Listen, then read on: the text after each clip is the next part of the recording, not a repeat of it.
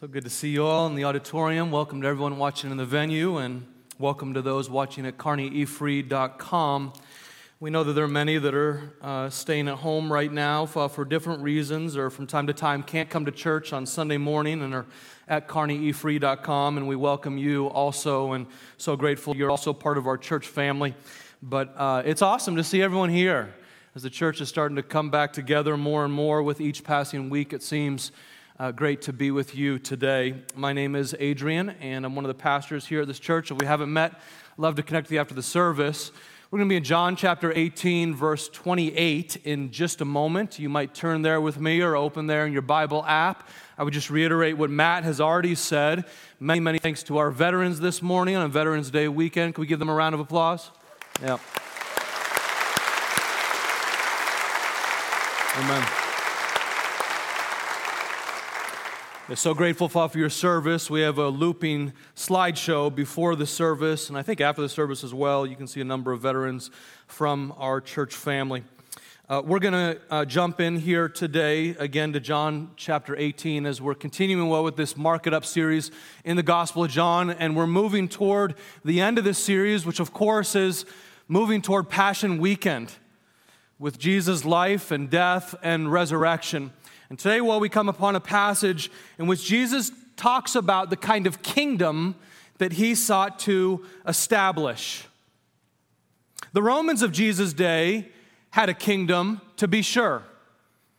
They knew just the kind of kingdom that they wanted. It was one of power and military might.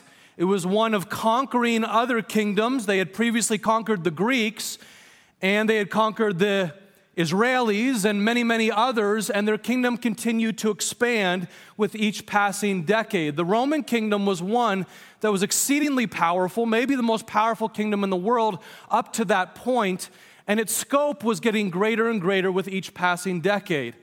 It was a powerful kingdom for many different reasons. It was the military and administrative excellence that the Romans had. But then, after they conquered the Greek kingdom and took over where the Greeks started, they also had the incredible academic and artistic excellence and philosophical excellence that made the Greek kingdom flourish. So, the Romans, when they thought of the kingdom, they thought of keeping things the way they were. The Jews, when they thought of kingdom, they had another idea. Their idea for kingdom was can we please have a kingdom where we can fly our Israel flag?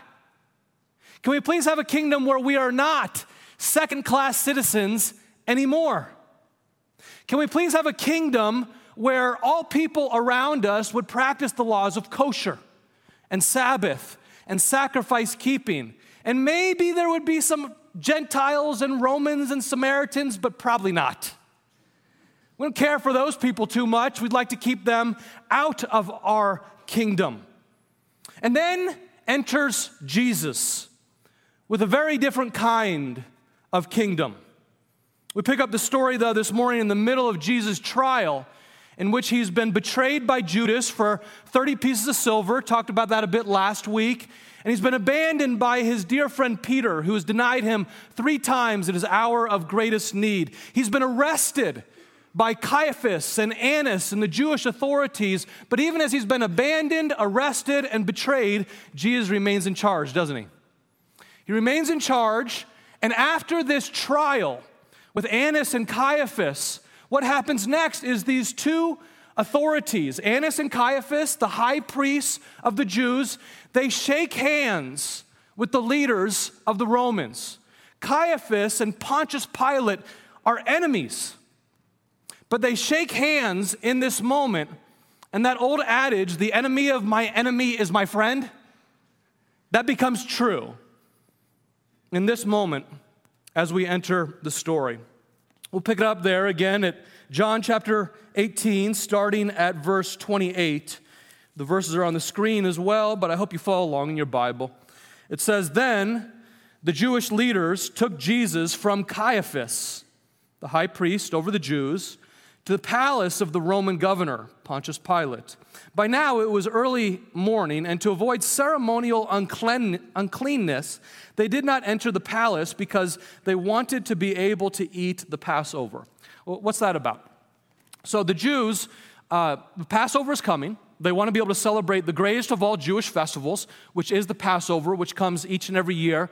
But in order to celebrate the Passover, they cannot come in touch with anything that is unclean. And Jewish law of the day had kind of moved and been misshapen in certain ways, such as Jews believed, at least Jewish religious leaders believed, that to be in the contact of a Gentile was to make you unclean. So they really want something from Pontius Pilate, but the trouble is, Pontius Pilate is a Gentile.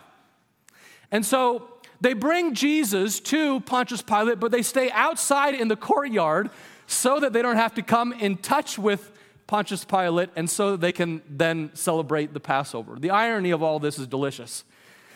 Like, I mean, they're about to celebrate their exodus out of slavery in Egypt. And yet they miss the one, the Messiah, who has come to give them freedom from slavery, from sin. And they do so as they appeal to the one who is currently making them second class citizens. That's the context as they want to eat the Passover, but they want even more to bring Jesus to Pilate. So Pilate came out to them and he asked, What charges are you bringing against this man? And they say, If he were not a criminal, we would not have handed him over to you. In other words, his, his crime is he's a criminal. In other words, why are you asking? Like, isn't it obvious? In other words, we got nothing, but would you please kill him? That's what's going on here. They don't have the authority to kill someone themselves because they do not have overarching governing authority of their land. They are under a ruler called the Roman Empire. And so they want the Roman governor of that region, Pontius Pilate, who's responsible for Judea and Jerusalem and that region, to kill Jesus for them. Okay, so if the Jews had a lust for blood, it's the Romans, though, that we're going to see here who have a lust for power. You see that in the rest of this passage as Pontius Pilate begins questioning Jesus. And I want you to notice as he questions Jesus, his biggest emphasis is Are you a king? He's trying to preserve his own government, trying to preserve the way things are. So he goes on, verse 31 Pilate said, Take him yourselves and judge him by your own law. And they say, But we have no right to execute anyone, we want him killed. This took place to fulfill what Jesus had said about the kind of death he was going to die. Pilate then went back inside the palace, summoned Jesus, and asked him, Are you the king of the Jews? Is that your own idea, Jesus asked, or did others talk to you about me? Jesus is like the king of the indirect answer, wasn't he? Am I a Jew? Pilate replied. Your own people and chief priests handed you over to me. What is it you have done? Jesus said, My kingdom is not of this world. If it were, my servants would fight to prevent my arrest by the Jewish leaders, but now my kingdom is from another place. Well, you are a king then, said Pilate. Jesus answered, You say that I am a king. In fact, the reason I was born and came into the world is to testify to the truth. Everyone on the side of truth listens to me. What is truth? Pilate retorted. With this, he went out again to the Jews and gathered there and said, I find no basis for a charge against him, but it is your custom for me to release to you one prisoner at the time of the Passover. Do you want me to release the king of the Jews? And they shouted back, No, no, not him. Give us Barabbas. Now, Barabbas was a violent man who had taken part in an uprising. And so the Jews choose this violent man named Barabbas who had taken part in an uprising, who was a known thief and robber, over the king of truth. Why is that? Because Jesus offered entrance, he offered an invitation to all people to enter into a different kind of kingdom altogether, and they were threatened by that. It wasn't the kind of kingdom that the Jews wanted, and it was the kind of kingdom that Pilate would potentially be threatened by. It was a kingdom for every different kind of people, for Jews and Gentiles alike. It was a kingdom for first class people and second class people. In fact, it was a kingdom that wouldn't have any kind of class of people. It was a kingdom where every person really does matter. It's a kingdom where you would say human authority matters, but human authority does not hold a candle to God's authority, which is way above any human authority. And that again was a threat to both Pilate and the Jews. When Jesus says, My kingdom is not of this world, it raises the question for us well, what kind of kingdom was this that Jesus sought to establish? What I want to do here, though, this morning is not sit as much in the narrative though, that I just read. That narrative is rich by, itself. But what I'd like to do is just sit in the statement that, that Jesus said that I have come to establish a different kind of kingdom. And we might ask the question what kind of kingdom did he come to establish? Okay, if you're taking notes here, this is a critical point to take note of. The kingdom of God is this the kingdom of God is the rule of God, it's the reign of God in you. Jesus began his ministry by saying the kingdom of God is at hand, it's here and now. The kingdom of God is the rule and the reign of God in you, in your families, in your neighborhoods, in your communities. We could go on in your workplaces, in your hospitals, in our schools. It's the rule and the reign of God wherever we live. This is the most common teaching of Jesus in the Gospels of Matthew, Mark, and Luke. John talks about a little bit less, but it's found all over the Gospels of Matthew, Mark, and Luke. It's the most common teaching of Jesus, the kingdom of God. But I've found over the years that many times Christians don't know what the kingdom of God is about. I want to spend a little bit of time t- talking about that. Whenever you see something utterly beautiful in the world, such that you would say, wow, it's just so gorgeous what I see there. It's utterly beautiful. It's incredible. Like the, the justice in that, the compassion in that. Anytime you see something in the world that you say, that just kind of looks like Jesus in the Gospels.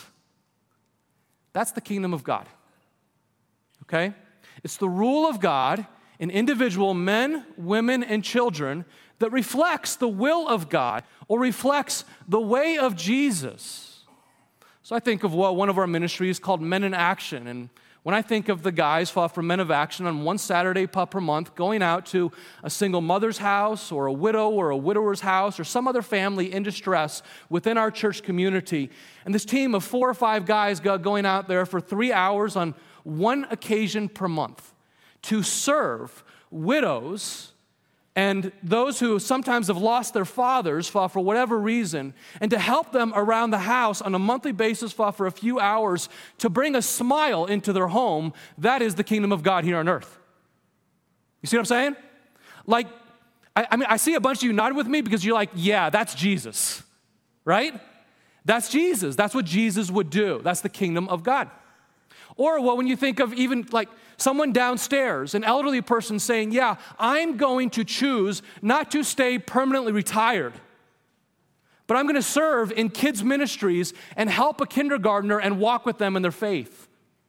Or I think of a teenager who chooses to work with a first grader and smiles tenderly as that teenager guides a first grader downstairs. That can be the kingdom of heaven spreading here on earth, here and now. The kingdom of God spreads through compassion and kindness and strength, whatever looks like Jesus, as we are acting under the will of God, saying, God, have your way in my life right now. It's wherever Christ is reigning.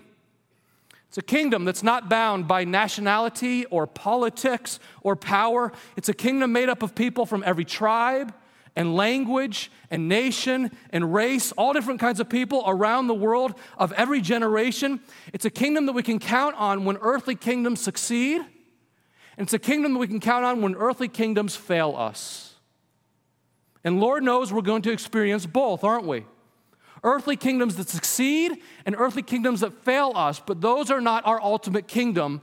It's the kingdom of God that continues regardless of the success or failure of those kingdoms. It's wherever Christ reigns.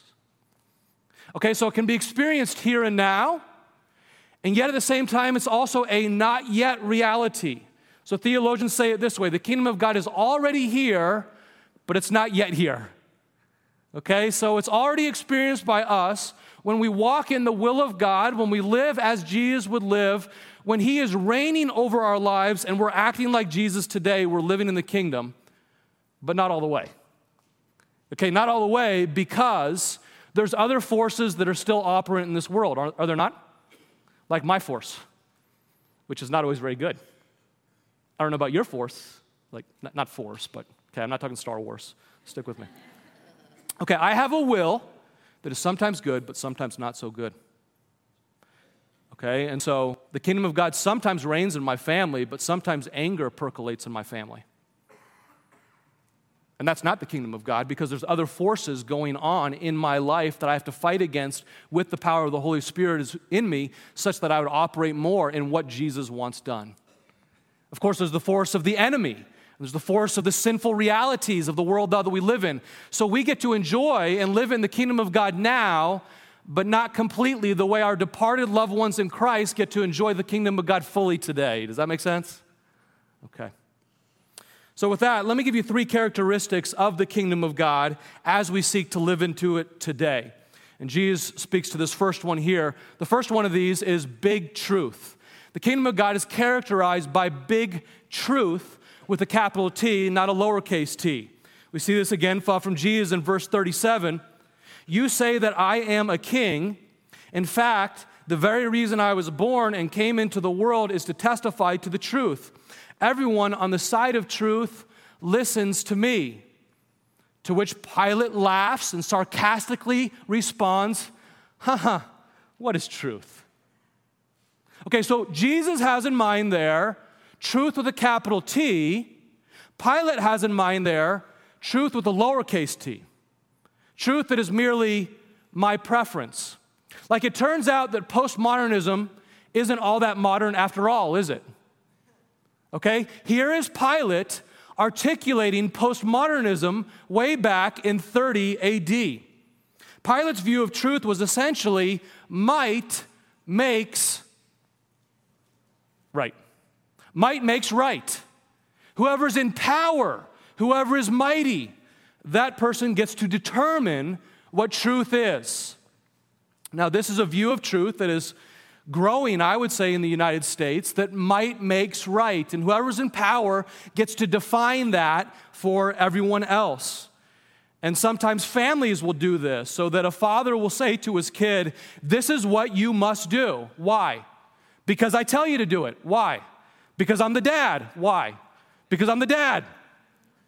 Well, guess what? That works pretty well when your kid is five, but doesn't work too well when your kid is 15. Right? That will not persuade your 15 year old. He will need more than that, more than might makes right when it comes to the big questions of truth. The postmodern view of truth is always subjectively defined. It's truth that's kind of down below. How do I define truth for my reasons within my culture, within the artists and the musicians and the entertainers that I traffic with? How do I define truth? Whereas the Christian view of truth is always from above, over us, transcendent, and bigger than us. There's many ways that postmodern views of truth get articulated for us in our culture. Sometimes it's might makes right. Sometimes it's determined by my ethnicity or my heritage. It's what my people say is true is true. That's another view of post, that's another form of postmodern truth. Sometimes it's determined by the artists and the entertainers and the Hollywood types who tell us what to believe. Truth is sometimes determined by the majority, according to postmodernism. Majority thinks that pornography is no big deal, that it doesn't hurt anyone, then it's no big deal, doesn't hurt anyone. No, Jesus, in the Christian view of things, would say there are overarching truths that are way bigger than what you feel. Okay? Way bigger than what anyone feels. Most commonly, postmodern view of truth goes like this I'll determine truth for me, and you determine truth for you. As it's frequently said today, it goes like, I'm okay, you're okay, we're okay. Whatever.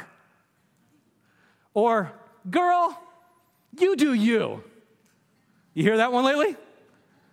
Man, you just go do you. That's postmodern view of truth. You figure it out for you. You go do you. You figure out what is true for you. Whatever.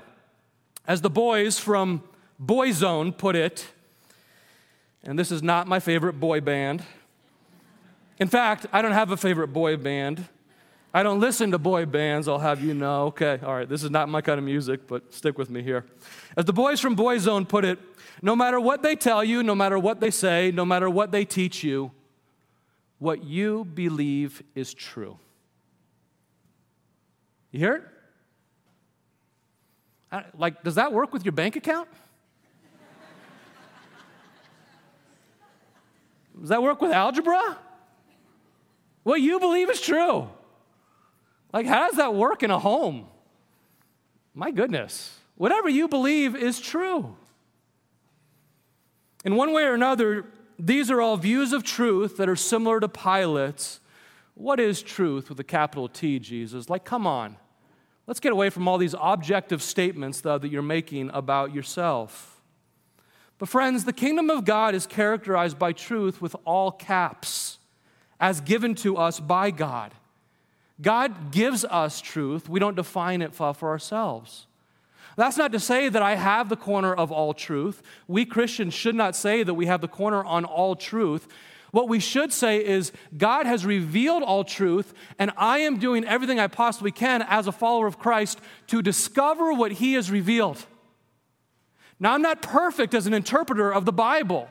And so I shouldn't say that I have all truth all the time. That makes us sound arrogant and piggish, and it can be proved false when we have to change our view because we didn't have all the evidence that we thought we needed to make a conclusion. Okay, I don't have all truth, but God does. God does, and I listen to Him, and He has revealed truth to me, and we can increasingly grow in our knowledge, our apprehension, and our application of truth. And to live our lives on the basis of revealed truth that it's a really good historical fact that Jesus Christ rose from the grave. And so I'm going to follow everything that he says. That the Bible is the most reliable book of antiquity, and it's not even close. The New Testament documents are incredibly reliable, and so I'm going to found my life upon them. Or really good virtuous life begins with the Ten Commandments. And this is a rock solid truth that I'm going to hold on to, and I'm going to build my life out of, the, out of that. And if you have that, then the result is you have strength when the winds of life begin to buffet you. With a subjective or postmodern view of truth, what you inevitably have is a house of cards. And the next leader, the next ruler, the next trend, the next entertainer, will pull one of those cards out and the whole house will fall to the ground.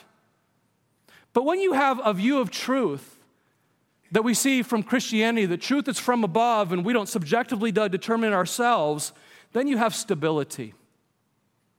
That there will be different leaders, there will be different rulers, there will be, be different artists and entertainers, but I have stability that holds me when everyone else is crumbling because the trends are constantly changing. Jesus said elsewhere, If you hold to my teaching, then you are really my disciples. Then you will know the truth, and the truth will set you free. This is the nature of truth with a capital T. It actually sets us true. C.S. Lewis put it beautifully in his little book, The Case for Christianity. He says, If you're looking for truth, you may find comfort. You start with truth, and then you might get comfort thrown in on top of that. But if you're looking for comfort, you will get neither comfort nor truth only soft soap and wishful thinking to begin with, and in the end, despair. You might get a nice feeling to begin with, you might get some pleasure to begin with, but you won't get any lasting truth. In fact, you will not get any lasting comfort that holds you when the winds of life come in and buffet you. Again, to live across decades without a true North Star is despair. It leaves us at the mercy of people like Pontius Pilate and others who would say, This is truth, might makes right. Pilate, here's the point related to this passage Pilate always had to raise his fingers with quotation marks around the word truth. Pilate couldn't live without quotation marks around the word truth. We as Christians, we cannot live with quotation marks around truth. We believe in truth with a capital T, all caps, as given us from God. We believe in big truth. And life in the kingdom of God is one of big truth in authority and ruler and laws and goodness way bigger than any of us. Second, uh, life in the kingdom is characterized by small beginnings. It's characterized by big truth and then small beginnings. Over in Matthew 13, Jesus strings together a number of different parables about the kingdom of God. And uh, if you ever wonder how brilliant Jesus is, I encourage you to read Matthew 13. It's like one after another, about eight or nine different parables just from his mind. Try to, try to come up with a parable on your own. It's like really, really hard to do. I've been trying to do it for 24 years. I still haven't come up with one. Okay, Jesus just comes up with parables one after another. He is utterly brilliant. And here's one of them to describe the kingdom of God. Matthew 13, 31, and 32. Jesus told them another parable. The kingdom of heaven, which is synonymous with the kingdom of God, the kingdom of heaven is like a mustard seed, which a man took and planted in his field. Though it's the smallest of all seeds, yet when it grows, it is the largest of all garden plants, and it becomes a tree, so that the birds come and perch in its branches. The kingdom of God begins like a mustard seed, which I have in here. Can you see it? No, you can't see it. Like, I, I can hardly see it. It's that small. The kingdom of heaven begins like this yet expands in the most beautiful way, not through power and accumulation as normal kingdoms expand, but through Calvary like love, through sacrificial, other centered, going under, service oriented, Calvary like love. That is how the kingdom of God expands. I love the way the prophet Zechariah puts it. He says, Do not despise these small beginnings, for the Lord rejoices to see the work begin. God is in the small stuff. He's not just in the great big things that we want to do, He's in the small things that we do every day. Do not despise the small beginnings. Life in the kingdom of God is about small beginnings, which eventually grow in the most beautiful and unexpected ways that nobody would have planned. Many years ago, I was a part of a homeless ministry. You heard that this morning. Well, we're starting a homeless ministry where we'll pick up homeless folks from the different um, homeless shelters here in town. There's actually two homeless shelters in town. But years ago, I was a part of a homeless ministry. In my previous area of ministry, I was part of a church in North Denver and then in Boulder. And there was a homeless shelter in Boulder, and there's about 200 residents, that, residents there, and there wasn't a single church that was doing any ministry to pick up homeless on Sunday morning and bring them to church. To which you might be like, well, there aren't any churches in Boulder. Actually, there were. Okay, some really good ones. And our church decided, you know, this just isn't right. This is not right. There'll be 200 people down the street from us who oftentimes do not have hope, and nobody from the place that has greatest hope is picking them up to bring them hope. This just isn't right. And so we started a little ministry in which a friend of mine and I got a church van and we started going over to, to the homeless shelter and picking up folks and uh, bringing them back to the church. And within several weeks, one van well wasn't enough because there were so many homeless people in that community, and there were so many that were living well without hope. And so we had to get another van, and while we were getting two vans of 25 to 30 people to come over, and they would enter into the facility and they would have coffee and donuts and sit in a safe place where they learned sometimes for the very first time that I matter, that I am loved, that I am not to be kicked to the curb and in a number of cases, over the course of a number of years, folks that would come from the homeless shelter came to learn that Jesus Christ died for me too. And Jesus Christ rose again for me too. And they bowed their lives to, Christ and it changed them from the inside out. And slowly but surely, the God of small things began to change things for a number of these individuals. It was some of the most incredible and gratifying ministry that I've ever been a part of. One of the guys that I got to know over the years well, was a man named Tony. And Tony became good friends with our family. He came into our home on a regular basis. And after a couple of years of being in the homeless shelter, he uh, got a job and he was able to, to reach a point of self sufficiency and got an apartment. And we maintained good friendships for, for quite a long time. And he was regularly coming into our home. And I mean, Tony had some mental issues, but Tony was not into drugs or alcohol. He was just beat down by life and didn't have the kind of resources that we would have when we get beat down by life.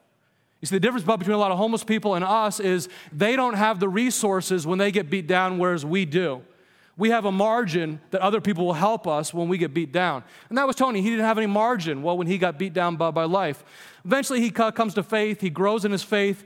Um, he left Boulder a couple years ago and he moved to Michigan to take a job as an associate pastor. And today, Tony, still to this day, is an associate pastor up in Michigan speaking to the glory and the goodness of God, the power of God to change a life, to change his life. And Tony, I'm telling you, I'm in touch with him two or three times a year. He and I still continue to talk. And the God of small things began with Tony as a little mustard seed, but now today, Tony is a mustard tree. He's like that now, okay? He's given it to others, the same love and grace and care that he received from other people, and he received giving to others. Now, friends, I don't know what God will do through e free transit, but I do know this God will bless the small things that we do. God blesses small, faithful energy that is given to things that He actually cares about, and God cares about the margins. Amen? God cares, cares about the margins, and He will go after the margins, and He will use people like us who say, I don't need to do a great thing, but what I do need to do is small things with great love because the kingdom of God goes through small beginnings. The kingdom of God is about big truth, it's about small beginnings, and then finally, the kingdom of God is about great joy. Another one of the parables that Jesus gives is in Matthew 13, 44, and he says, The kingdom of heaven, again, the kingdom of God, those terms are interchangeable. The kingdom of heaven is like a treasure hidden in a field. When a man found it, he hid it again. He said, I got to get that. And then in his joy, he went out and he sold all that he had to go buy that field. He says, I cannot live without that treasure that I've just found. What treasure is so great that a man would give up everything in order to obtain it? Jesus says the kingdom of God is the key to living in the joy of his kingdom. And the key to living in the joy of his kingdom is it's the gospel. It's receiving. It's enjoying. It's living in the gospel. And that percolates into joy across all of life. It's the greatest thing that we would sell all other things to get, but thankfully we don't have to sell all other things to get it. Jesus just gives it to us. The gospel, the good news of Jesus Christ is this God so loves you that he gave his one and only Son that you would be freely forgiven by him and you would give entrance into his family by the grace of God. And not only does He forgive you, but also He redeems you. And not only does He redeem you, but, but also He gives you entrance into His family. Not only does He give you entrance into His family, but He calls you His son or daughter. Not only does He call you His son or daughter, but He calls you His friend. This is the good news of living in the kingdom of God. We get to operate in this reality. I am a friend of God because of what Jesus did on the cross for me. And when you live in that, let me tell you, friends, joy is always around the corner. No matter your circumstances, joy can always be around the corner when you live in the reality of the cross. I think one of the things that we do wrong in the church is we emphasize guilt and fear and rule keeping so much that we sometimes fail to emphasize the love and joy of Christ. Now, please don't get me wrong. I believe guilt has a proper place, absolutely. And I fear doing the wrong thing. And I want to keep the rules. But those aren't near the motivators that love and joy are. Like to know that I am loved by God unconditionally frees me and compels me and motivates me to live more for Him. And when I'm living out of that, joy is just around the corner. To know that He is for you, He is for you, He is for you, He is for you. He loves you. He likes you. You are a friend of God. Does that not make you want to sing and dance?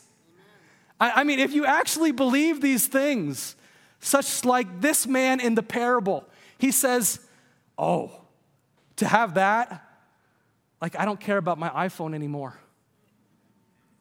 I really don't care about my Corvette anymore. I don't have a Corvette. I don't care about winning popularity contests anymore. I don't care about human approval anymore because I have freedom in the kingdom of God, which percolates into joy and touches all of life. This is what God wants for us. It's the kingdom of God that we would dwell in, that would be the rule of God in you. It's the rule of God in your family. It's the rule of God in your community. It's the rule of God in your neighborhood. It's potentially even the rule of God in your workplace, in your school. Going out in small but beautiful ways as we hold on to big truth, and it leads us to exceeding joy. This is the kingdom that Jesus came to bring, and he invites you and me into it. You want that? I want that. Let's pray. Oh, Father, thank you.